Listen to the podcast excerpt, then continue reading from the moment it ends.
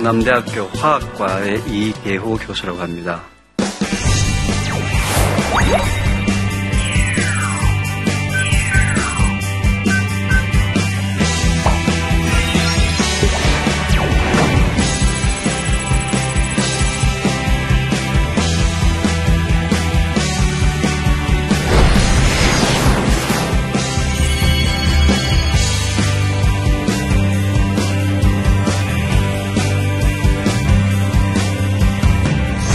오늘은 여러분들하고 태초에 하나님께서 천지를 창조하신 다섯째 날, 여섯째 날, 일곱째 날 무슨 일이 벌어졌는지 한번 알아보겠습니다. 다섯째 날에는 모든 바다에 는 고기 생선을 창조하셨어요. 여섯째 날은 짐승, 동물들과 사람을 창조했습니다. 지금 이제 먹거리에서 이제 식물성에서 이제 동물성으로 변해가기 시작합니다. 우리가 성경을 보게 되면은 창세기에 하나님께서 고기를 허락한 것이 바로 노아의 홍수 이후에 노아의 홍수 때 육지에다 물이 차 있으니까 물이 빠질 때까지 식물이 자라는 기간이 필요하겠죠. 그때 노아의 방주에 데리고 들어간 일곱 쌍의 정결한 짐승 중에서 몇 개를 하나님께서 허락을 해 주셨습니다. 그래서 우리가 이제 고기를 먹게 되는 것도 바로 노아의 홍수 사건 이후 부분이에요. 근데 문제는 이 고기에도 뭐예요? 하나님의 말씀에 순종하는 방법으로 고기를 먹어야 된다라는 거예요. 자, 여기 오늘 오신 분들 중에서 나는 고기를 잘 먹지 않는다. 일주일에 한 번, 이주일에 한 번, 또는 한 달에 한 번밖에 고기를 먹지 않는다. 한번 손 들어봐 주십시오. 아유, 여기 오신 분들, 아니, 거의 매일 먹나요? 고기를 잘 먹지 않는다? 얼마 만에 한 번 정도 먹어요? 2주일에 한 번 정도. 현재 우리나라는 말이죠. 질병 통계를 보게 되면 상당히 나쁩니다. 현재 우리나라는 국민소득이 2만 불이 넘었어요. 그리고 평균 수명이 80세가 넘었습니다. 여러분, 미국도 평균 수명이 80세가 되지 않습니다. 미국보다도 우리나라가 훨씬 더 오래 살아요. 그런데 안타깝게도 80세까지 살 때 3명당 1명이 암에 걸리는 나라가 한국이에요. 여러분, 80세까지 사는 게 중요한 게 아니죠? 건강하게 80세를 사는 것이 중요한 것이지. 아니, 80세를 사는데 3명당 1명이 암에 걸리면서 사는 이 통계는 좀 안타까운 통계예요. 근데 제가 이런 방송이라든지 이런 기회를 통해서 꼭 전달하고 싶은 내용 중에 한 가지는 뭐냐면요. 이 질병 통계가 젊은 사람 20대, 30대로 갈수록 더 나빠진다는 거예요. 우리가 자랄 때는 20대, 30대에 성인병이 별로 없었습니다. 비만, 당뇨, 고혈압이 없었어요. 요즘은 10대, 20대, 30대 비만, 당뇨, 고혈압이라고 하는 소위 성인병이 굉장히 많아지기 시작했습니다. 뭔가 우리의 자녀들의 삶 속에 문제가 생기기 시작했다는 거예요. 그 중에 하나가 뭐예요? 고기에 대한 부분이에요. 왜? 현재 우리나라에 대장암 환자가 인구 10만 명당 47명이라는 수치가 되어 있습니다.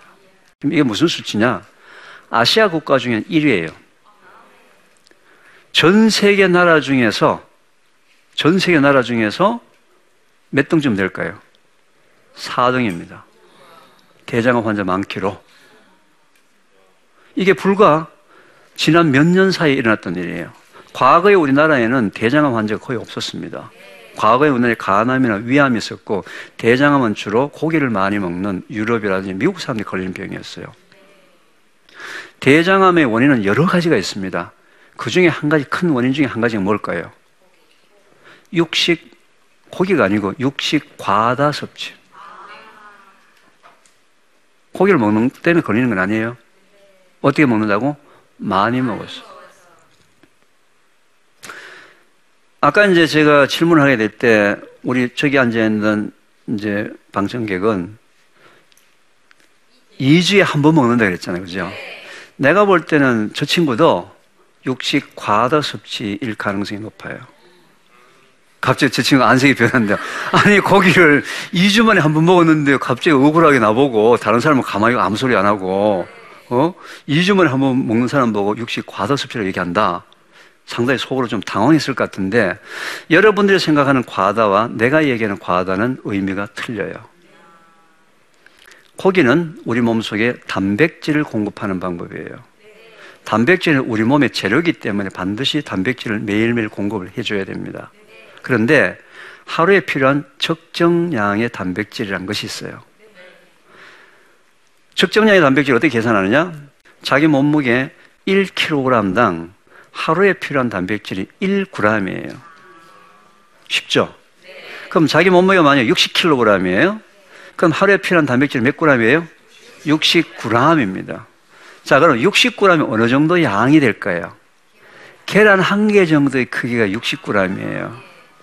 그러면은 60kg의 몸무게를 갖고 있는 사람이 하루에 필요한 단백질 양이 계란 한개 정도의 크기예요. 근데 내가 만약에 그날 100g을 먹었어요. 그죠? 그럼 몇 g이 초과됐습니까? 40g 초과됐죠? 초과된 40g의 단백질이 내일까지 내 몸 속에서 저장이 될까요? 안 될까요? 우리 지금까지 삶은 말이죠. 전부 다 초과된 단백질이 내일까지 저장이 된다라고 알고 살고 있었어요. 그런데 하나님께서 태초에 우리 몸을 만들 때 초과된 단백질을 저장하는 방법이 없습니다. 없어요. 우리는 지금까지 어떻게 초과된 단백질은 내일까지 저장이 된다고 알고 있습니다. 그래서 내일 힘든 일이 있으면 어떻게 미리 저녁에 그날 저녁에 많이 먹어두잖아요. 그죠? 내일 힘든 일 한다고.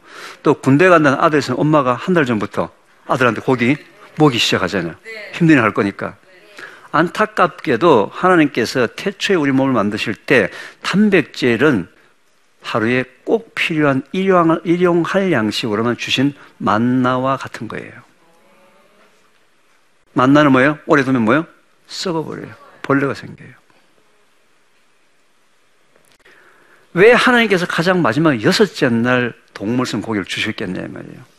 여러분들이 많이 먹고 싶어서. 그런데도 많이 먹어. 그 결과가 뭐예요? 대장암이라는. 이 결과는 내가 얘기한 게 아니고 말이죠. 하버드 의대에서 12만 명이라는 사람을 20년에서 28년 동안에 추적 조사를 했습니다.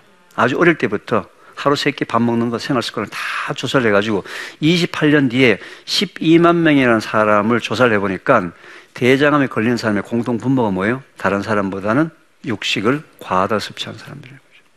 이건 과학적인 임상의 결과예요. 그런데 더 안타깝게도 하루에 적정량의 단백질 이상은 우리 몸에 저장이 안 된다는 거예요.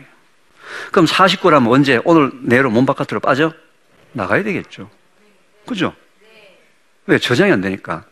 그 단백질이 어떻게 빠져나가느냐? 간에서 분해시킵니다. 간에서 분해시켜서 콩팥을 통해서 소변으로 유리아라고 얘기하는 거, 요소 성분으로 우리 찌정내가 난다고 얘기하는 거 있죠. 그 성분으로 초과된 단백질이 빠져나가는 거예요. 그래서 내가 만약에 그날에 100g을 먹은 그날은 입은 참 즐거웠어요. 맛있게 먹느라고. 근데 그날은 간과 콩팥을 쓸데없이 엄청 고생을 시킨 날이에요. 왜? 저장이 안 되니까. 무조건 배출시켜야 되니까. 따라서 내일 필요한 60g은 언제 먹어야 돼요? 내일 먹어야 돼요. 근데 이제 내가 왜 이제 저런 저 2주 만에 먹는 사람이 이제 고기를 60과다 섭취했다 이렇게 얘기하냐면 우리는 과거에 고기를 먹어야지만 힘이 생기고 고기를 먹어야지만 내가 뭘 잘 먹었다 이렇게 생각하고 손님이 왔을 때 고기 대접을 해야지만 참 대접을 잘했다 이렇게 생각하는 이유가 한때에 우리나라에서는 고기가 부자의 상징이었습니다. 부자들만 고기를 먹을 수 있었어요. 우리 20대는 잘 모르죠, 그죠?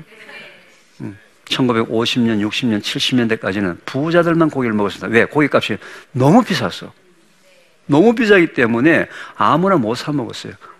그래서 굉장히 오랜만에, 그죠? 한 달 만에 한 번 사 먹을 수도 있고, 또요? 2주일 만에 한 번씩 먹을 수 있으니까, 오랜만에 기다렸다 한 번 먹으니까 어떻게? 많이 먹어야 되겠죠. 그러면 부모님은 뭐, 한 달에 한 번 아이한테 고기 사줄게. 어떻게? 얘 많이 먹어. 많이 먹어, 많이 먹어. 자, 그날 먹은 양을 30일로 나누면은 과량이 아닌데 그 당일날 뭐 한 거예요?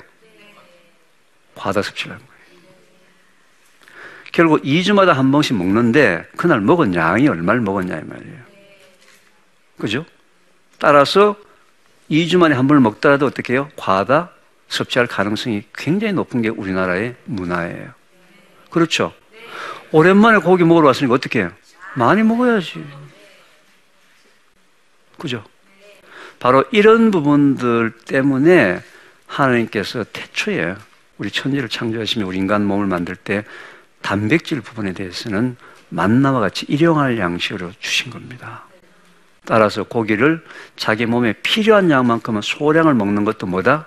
하나님 말씀에 순종하는 삶이라는 거예요. 아까 제가 60kg의 몸무게를 갖고 있는 사람이 하루에 필요한 단백질량이 60g, 계란 한 개 정도의 크기다 했을 때 우리 저기 맵부터는 벌써 안색이 조금 변했어요. 왜냐하면 여러분들 고깃집에 가서 고기를 시키게 되면은 1인분이 보통 몇 g이에요? 보통 100이나 150이나 200g이잖아요. 근데 여러분들이 고깃집에 가서 시켜 먹는 그 소고기나 돼지고기의 200g이 단백질 200g이 아니겠죠? 거기는 지방도 있고 습기도 있고, 그죠? 일반적으로 우리가 보통 먹는 소고기나 돼지고기에 포함되어 있는 단백질의 함유량이 대개 한 15에서 30% 정도예요. 순수한 살코기는 30% 정도. 그럼 계산을 하면 되겠죠. 근데 단백질은 동물성만 단백질이 아니라 식물성 단백질도 있습니다. 가장 대표적인 것들이 여러분들이 먹는 현미밥, 밥. 밥에는 7%가 단백질이에요. 보통 하루에 밥을 200에서 300g 정도를 먹거든요. 그럼 밥만 하루에 세 끼를 제대로 먹더라도 밥을 통해서 내 몸속으로 들어온 단백질의 양이 어떻게 약 한 20g 정도 들어오는 거예요. 그리고 또 콩이 약 30에서 40%예요. 보통 여러분들 막 헬스하는 사람들 단백질 먹는다고 계란을 막 한 파지 삶아서 먹고 이러죠. 계란은 7%밖에 안 돼요. 오히려 여러분들 먹는 브로콜리 11%가 단백질이에요. 계란보다 거의 두 배의 단백질이 포함되어 있습니다. 김, 미역, 다시마 30% 넘습니다. 의외로 여러분들이 먹는 식단 속에서 식물성 단백질 양이 상당히 많이 들어오기 때문에 하루에 필요한 동물성 단백질 양이 그다지 많지가 않은 거예요. 따라서 항상 여러분 식단을 통해서 식물성 단백질과 동물성 단백질을 다 합쳐서 자기 몸무게 1kg당 하루에 1g 정도의 단백질을 먹는 것도 뭐예요? 하나님이 주신 내 몸을 제대로 관리하는 방법이다. 왜? 입만 즐겁게 하는 것이 아니고 내 몸 전체를 모든 지체가 다 건강한 방법이다 이거죠. 근데 지금 어떻습니까? 여러분들 입만 즐거운 삶을 지금 살고 있거든. 그 대가가 뭐예요? 다른 지체들이 현재 무너지기 시작하는 거예요. 다른 지체들이 고생을 하고 있는 거예요. 그게 바로 대장암의 가장 큰 원인 중에 한 가지라는 거죠. 이해가 되세요? 네. 탄수화물, 밥, 고기, 떡, 빵. 탄수화물은 과다 섭취했을 때 우리 몸에 저장이 될까요? 안 될까요? 그건 저장이 됩니다. 탄수화물은 초과된 탄수화물 전부 뭘로? 지방으로 바뀝니다. 지방으로 바뀌어가지고 우리 근육과 근육 사이에 끼어 들어가요. 그걸 근내 지방 또는 피하 지방. 그죠? 피하 지방도 있고 또 근내 지방도 있어요. 그죠? 근내 지방으로 들어가 있다가 에너지가 밥이 들어오지 않게 되면 근내 지방에는 지방이 빠져나와서 에너지로 사용을 합니다. 지방은 1g에 보통 9kcal는 굉장히 높은 열을 내는 거예요. 그래서 미래의 에너지 저장고가 바로 지방이에요. 탄수화물 과다예요. 자, 근내 지방, 근육과 근육 사이에 지방이 끼어 들어가는 게 뭐예요? 이게 비만입니다. 비만. 근육과 근육 사이에 지방이 빠져나오는 게 뭐예요? 이게 다이어트예요. 그러니까 근육과 근육 사이에 지방이 들어가느냐, 빠지냐가 바로 비만과 다이어트인데 이 비만과 다이어트의 비결이 뭐예요? 근내 지방이 끼어 들어가려면 뭐가 된다고요? 탄수화물을 많이 먹는 거예요. 탄수화물. 탄수화물 초과량을 굉장히 많이 거예요. 빵, 떡, 국수를 좋아하는 거예요. 그리고 운동량이, 빠져나오는 운동량이 작은 사람들. 그래서 비만과 다이어트는 탄수화물을 얼마나 많이 먹느냐. 그 다음에 그 열량을 운동을 하느냐, 하느냐. 바로 이게 비만과 다이어트의 두 가지 가장 큰 키포인트예요. 그래서 다이어트를 하려고 하는 사람은 뭘 해야 돼요? 탄수화물 양을 줄이고 운동을 많이 하는 거죠. 우리나라는 말이죠. 이 지방을 너무 좋아합니다. 지방을 너무 좋아해요. 여러분, 근내 지방을 영어로 뭐라 그러는지 아세요? 이걸 여러분들이 그렇게 좋아하는 마블링입니다. 소는 원래 하나님께서 위를 네 개를 만들어서 풀을 먹고 되새김을 해서 살도록 하나님께서 그렇게 창조하셨어요. 소가 풀을 먹고 자라게 되면 마블링이 생기지 않습니다. 소가 풀을 먹고 자라게 되면 소고기 속에 우리 인간한테 꼭 필요한 오메가3이 굉장히 많이 포함된 고기가 옵니다.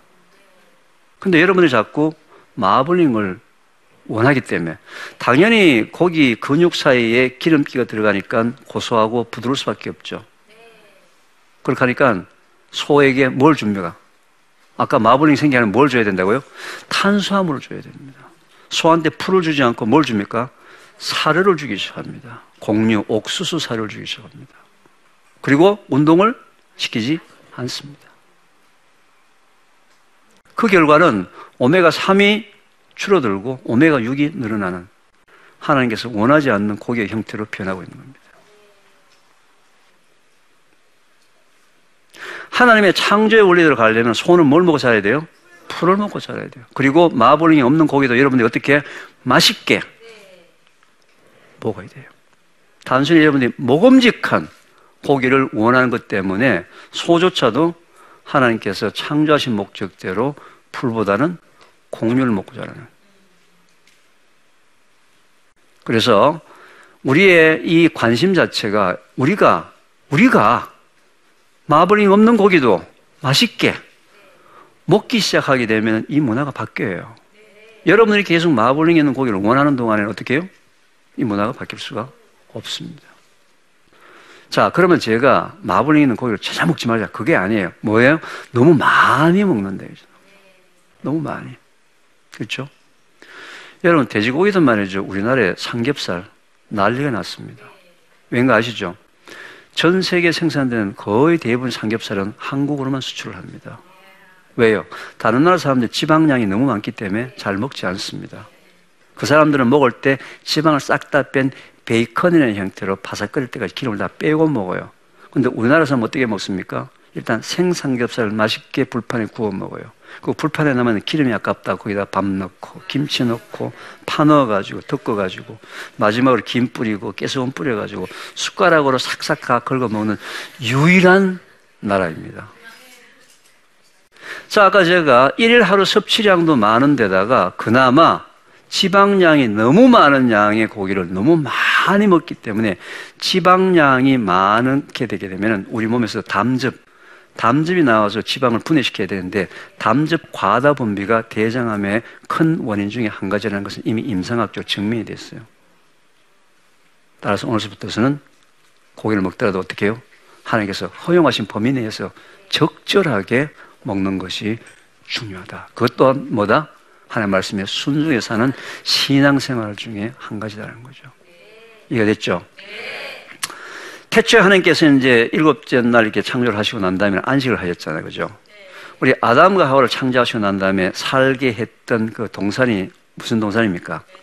에덴 동산입니다. 여러분, 에덴의 뜻이 뭘까요? 에덴. 여러분, 에덴이라는 뜻은 기쁨이라는 뜻입니다.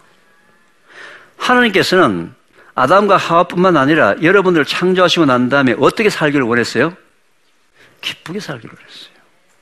기쁘게. 어떻더라도 짜증이 나더라도 어떻더라도 화가 나더라도 어떻더라도 절망적이라 하더라도 어떻게 살아라? 기쁘게 살아라. 하나님이 여러분들이 원하시는 것은 뭐예요? 여러분들이 하나님 안에서 어떻게 사는 거? 기쁘게 사는 걸 원하시는 거예요. 여러분 성경에 보게 되면 하나님의 뜻이라는 단어가 굉장히 많이 나옵니다. 신앙생활을 하신 분들은 이런 하나님 뜻, 저런 하나님 뜻 여러 가지 경우에서 갈림길에서 하나님 뜻을 찾는 기도를 참 많이 하는데요. 참 재밌게도 하나님 뜻이 성경 속에서 굉장히 많이 나오지만 그 중에 구약에서는 신명기에서 딱 한 번만 나오고 나머지 전부 다, 다 신약에서 나와요. 근데 제가 본 하나님의 뜻이 나온 성경 기절 중에서 제 마음에 가장 와닿았던 성경 기절은 데살로니가 전서 5장 16, 17, 18절의 말씀입니다. 항상 기뻐하라. 쉬지 말고 기도하라. 범사에 감사하라. 이것이 그리스도 예수 안에서 너희를 향하신 하나님의 뜻이니라. 하나님의 뜻이 뭐라고요? 항상 기뻐하라. 여러분, 왜 앞에다 항상을 붙였을까? 슬플 때도 기뻐야 되고. 왜? 개들도 보게 되면 어떻게? 때는 개들도 굉장히 까불고 잘 놀잖아요. 그죠? 그죠? 그렇지만 개들 슬플 때 못 기뻐하죠. 그렇지만 우리 하나님의 형상을 지음받은 인간은 어떻게? 항상 기뻐하는. 항상 기뻐. 왜? 기쁨은 선택이 아니고 필수기 때문에 그래요. 여러분 집에서 한번 그 시험을 한번 해보세요. 밥을 먹는데, 어? 막 화난 상태에서, 짜증난 상태에서, 신경질 내면서 밥을 안 먹어보세요. 당장 밥이 체해버려요. 당장 체해버려요. 왜요? 기쁘지 않게 음식을 먹게 되면 우리 몸속에 소화 분비액 자체가 작게 나옵니다. 그때 먹었던 그 밥은 뭐예요? 바로 독이 되는 순간이에요. 따라서 항상 밥도 어떻게 먹어야 돼요? 기쁘게 먹어야 돼요. 따라서 예전에는 어머니가 맛있게 음식을 준비해 주셨으면 아들, 딸, 남편, 가족들은 뭐예요? 그 식탁이 기쁜 분위기가 되도록 어떻게 해요? 노력을 해야 된다는 거죠. 그죠? 즐겁게 되도록. 여러분들이 왜? 스스로. 그죠? 그게 뭐예요? 여러분들을 향하신 하나님의 뜻이다. 이 말이죠. 따라서 기쁨은 선택이 아니고 뭐다? 필수입니다. 영국에 말이죠. 이 데이빗 루이스라는 과학자가 참 재밌는 실험을 했습니다. 사람 한번 웃을 때, 기쁠 때, 기쁠 때 어떤 일이 벌어지는가 우리 인체 실험을 했어요. 뇌파도 검사하고 심장파도 검사하고 몸속의 호르몬이 어떻게 좋은 호르몬 얼마나 만드는지 검사를 해봤어요. 그리고 한쪽 방에는 공짜 돈을 줘봤어요. 공짜 돈을 주면 사람을 확 기분 좋게 만들었어요. 자, 우리가 여러분들이 한번 즐겁게 웃을 때 공짜 돈 얼마 생긴가 하고 같은 현상이 우리 몸에서 일어날까요? 데이비드 루이스라는 영국의 심리학자가 발견한 실험 결과는 여러분 한번 신나게 웃을 때 2,500만 원이 공짜로 생겼을 때와 똑같은 현상이 우리 몸에서 일어나는 거예요. 최소한 오늘 여기 오신 분들은 오늘 억대 부자 되어 가는 거죠. 네 번 웃었죠? 네 번. 네 번 벌써 웃으면 억이 된 거예요, 벌써. 이제는 여러분들이 신앙생활 하면서 무슨 생활을 하든지 항상 어떻게 해야 된다고요? 기쁜 생활을. 기쁨 속에서 하나님께서 인도해 주는 것이 바로 그것이 하나님의 뜻이다. 음식 하나 먹고 하더라도 기쁘게 먹어야 돼요. 이해됐죠? 영곽, 유기, 균형 있게 강건한 하나님의 자녀가 되는 방법을 우리 짧은 시간이지만 몇 가지를 배웠으니까 이제는 뭘 해야 됩니까? 실천을 해야죠. 그죠? 행해야 되겠죠? 누구와 함께? 주위의 사람들과 함께, 가족들과 함께 같이 행하는 삶을 살아서 여러분들 하나님께서 귀히 쓰시는 천국 건설하는 주역들이 되시기를 진심으로 기도드리겠습니다. 감사했습니다.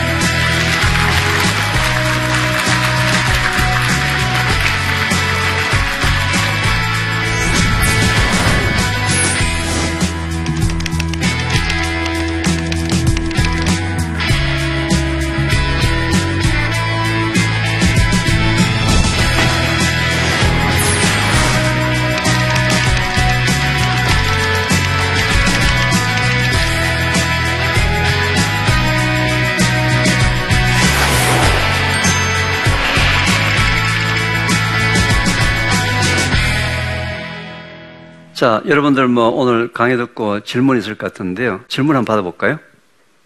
네. 어, 교수님께서 이제 여러 가지 탄수화물, 지방, 단백질 말씀해 주셨는데요. 어, 교수님께서 드시는 식단이나 어떻게 먹어야 되는지 그런 시간이 좀 궁금합니다. 음, 일단 저는 식사 시간을 30분 정도를 잡아요. 근데 내가 만약 급하게 5분 만에 밥을 먹어야 겠다 그때는 오히려 어떻게 한다고요? 밥의 양을 줄인다는 거죠. 줄여서 천천히 씹어 먹게 되면 내가 먹었던 양만큼의 내 장수에서 흡수가 되는 것이 좋은 것이지 위만 배부르게 하고 장에 들어가서 썩는 음식 그건 손해나는 거죠. 따라서 시간이 작을 때는 양이 작더라도 천천히 씹어서 먹으려고 하고 가급적이면 식사 시간은 30분 이상 늘려 살려고 해요. 제가 먹는 식단들이 많은 사람들이 궁금해하는데 저는 굉장히 소박하게 단촐하게 먹습니다. 즉 가급적이면 균형식을 먹으려고 노력을 해요. 균형식 탄수화물, 지방, 단백질이 골고루 들어가 있는 거죠. 자 고기의 양도 대체적으로 보게 되면은 우리 송곳니가 몇 개가 있다고 그랬죠? 네 개. 총 치아가 몇 개예요? 32개. 32개 중 4개 하면 몇 분의 몇이에요? 8분의 1. 12.5%죠. 즉, 내가 먹는 식단 속에서 약 12.5% 정도의 단백질을 내가 섭취한다. 아, 교수님 이건 너무합니다. 그 32개에서 정말이지 송곳니 4개라고 꼭 그것만 고기를 12분의 8분의 1만 먹어야 되느냐? 뭐 너무 우연일치 아니냐? 자, 세계 보건기관의 과학자들이 말이죠. 온 세계 모든 과학자들이 모여가지고 인간에게 가장 적정 단백질이 얼마냐 연구했는데 그 연구 결과가 놀랍게도 10에서 15%입니다. 과학적으로 나타난 사실도 10에서 15%가 세계 보건기구에서 권장 단백질의 양이에요. 하나님께서 얼마나 적절하게 12.5%를 만들어 주셨어요. 그죠? 그래서, 어, 음식을 먹을 때 너무 까다롭게 먹는 것도 좋지 않습니다. 음식은 하나님께서 주신 것이기 때문에 자기가 마음대로 먹되 어떻게 먹는다? 항상 균형식, 골고루 음식을 먹는다. 그죠? 골고루 음식을 먹는다. 에만 초점을 맞춘다면 그렇게 큰 문제가 없어요. 제가, 제가 뭐 특별히 뭐 무슨 뭐 비결이 있다? 없어요. 아주 평범한 음식을 골고루 잘 먹고 있습니다. 이해되시죠? 네. 가급적이면 전체식을 먹는 게 좋아요. 자, 제가 이제 그 지난 4시간, 4번의 기회를 통해서 여러분들과 함께 태초에 하나님이 우리 천지를 창조하시고 난 다음에 우리를 너무 사랑하셔서 하나님께서 이 우주 모든 만물을 우리 인간들을 위해서 다 창조하시고 제일 마지막 여섯째 날 하나님께서 우리 인간을 창조하셨습니다. 따라서 우리 인간은 우리 몸속에 영만 있는 것이 아니고 하나님의 형상을 지음받았기 때문에 하나님의 영이시기 때문에 우리 인간은 영적 존재예요. 그렇지만 하나님께서 분명히 흙으로 빚으셔서 코에 생계를 불어넣어서 생명이 되게 하신 우리 육체도 존재하기 때문에 영과 육이 균형 있는 강건함을 가지는 것이 바로 하나님의 자녀로서 분명히 해야 될 것이다. 근데 창조의 원리하고 틀리게 우리가 바쁘다는 핑계로 귀찮다는 핑계로 돈 좀 더 벌어야 되겠다, 성공해야 되겠다, 다양한 이유에 따라서 하나님의 말씀에 불순종한 삶을 살고 있는데 결국 하나님의 말씀에 육적으로 불순종하게 되면 육적으로 하얗게질 수밖에 없고 육적으로 죽을 수밖에 없습니다. 지금 이제 우리 삶 속에서 만약에 육신적으로 굉장히 허약하신 분이 있다면 과연 내 매일매일 삶 속에서 하나님 말씀에 불순종한 삶이 무엇이 있는지 한번 되돌아봐서 회개하고서 고치면 되죠. 하나님은 사랑의 하나님이라서 여러분들이 회개하고 자기의 죄를 고백하게 되면 깨끗게 해주신다고 하셨으니 여러분들이 믿으시고 영육권의 강건함을 가지는 그런 우리 하나님의 자녀가 되었으면 대단히 좋겠습니다. 감사했습니다.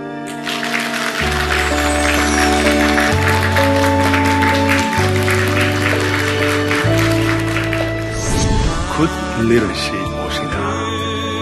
뭐 지도자 뭐 별거 있습니까? 살짝 달리만 보면 되는 거예요. 이제는 세상이 많이 바뀌었어요.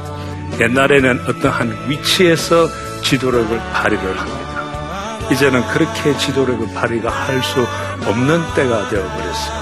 왜냐하면 우리는 이제 다 공동하니까. 이제는 새로운 우리 지도력이 필요한데 그 지도력은 여러 많은 분들을, 많은 사람들을 살짝 다르게 보아서 감동을 시켜줄 수 있는 사람이 굿리들이라고 생각합니다.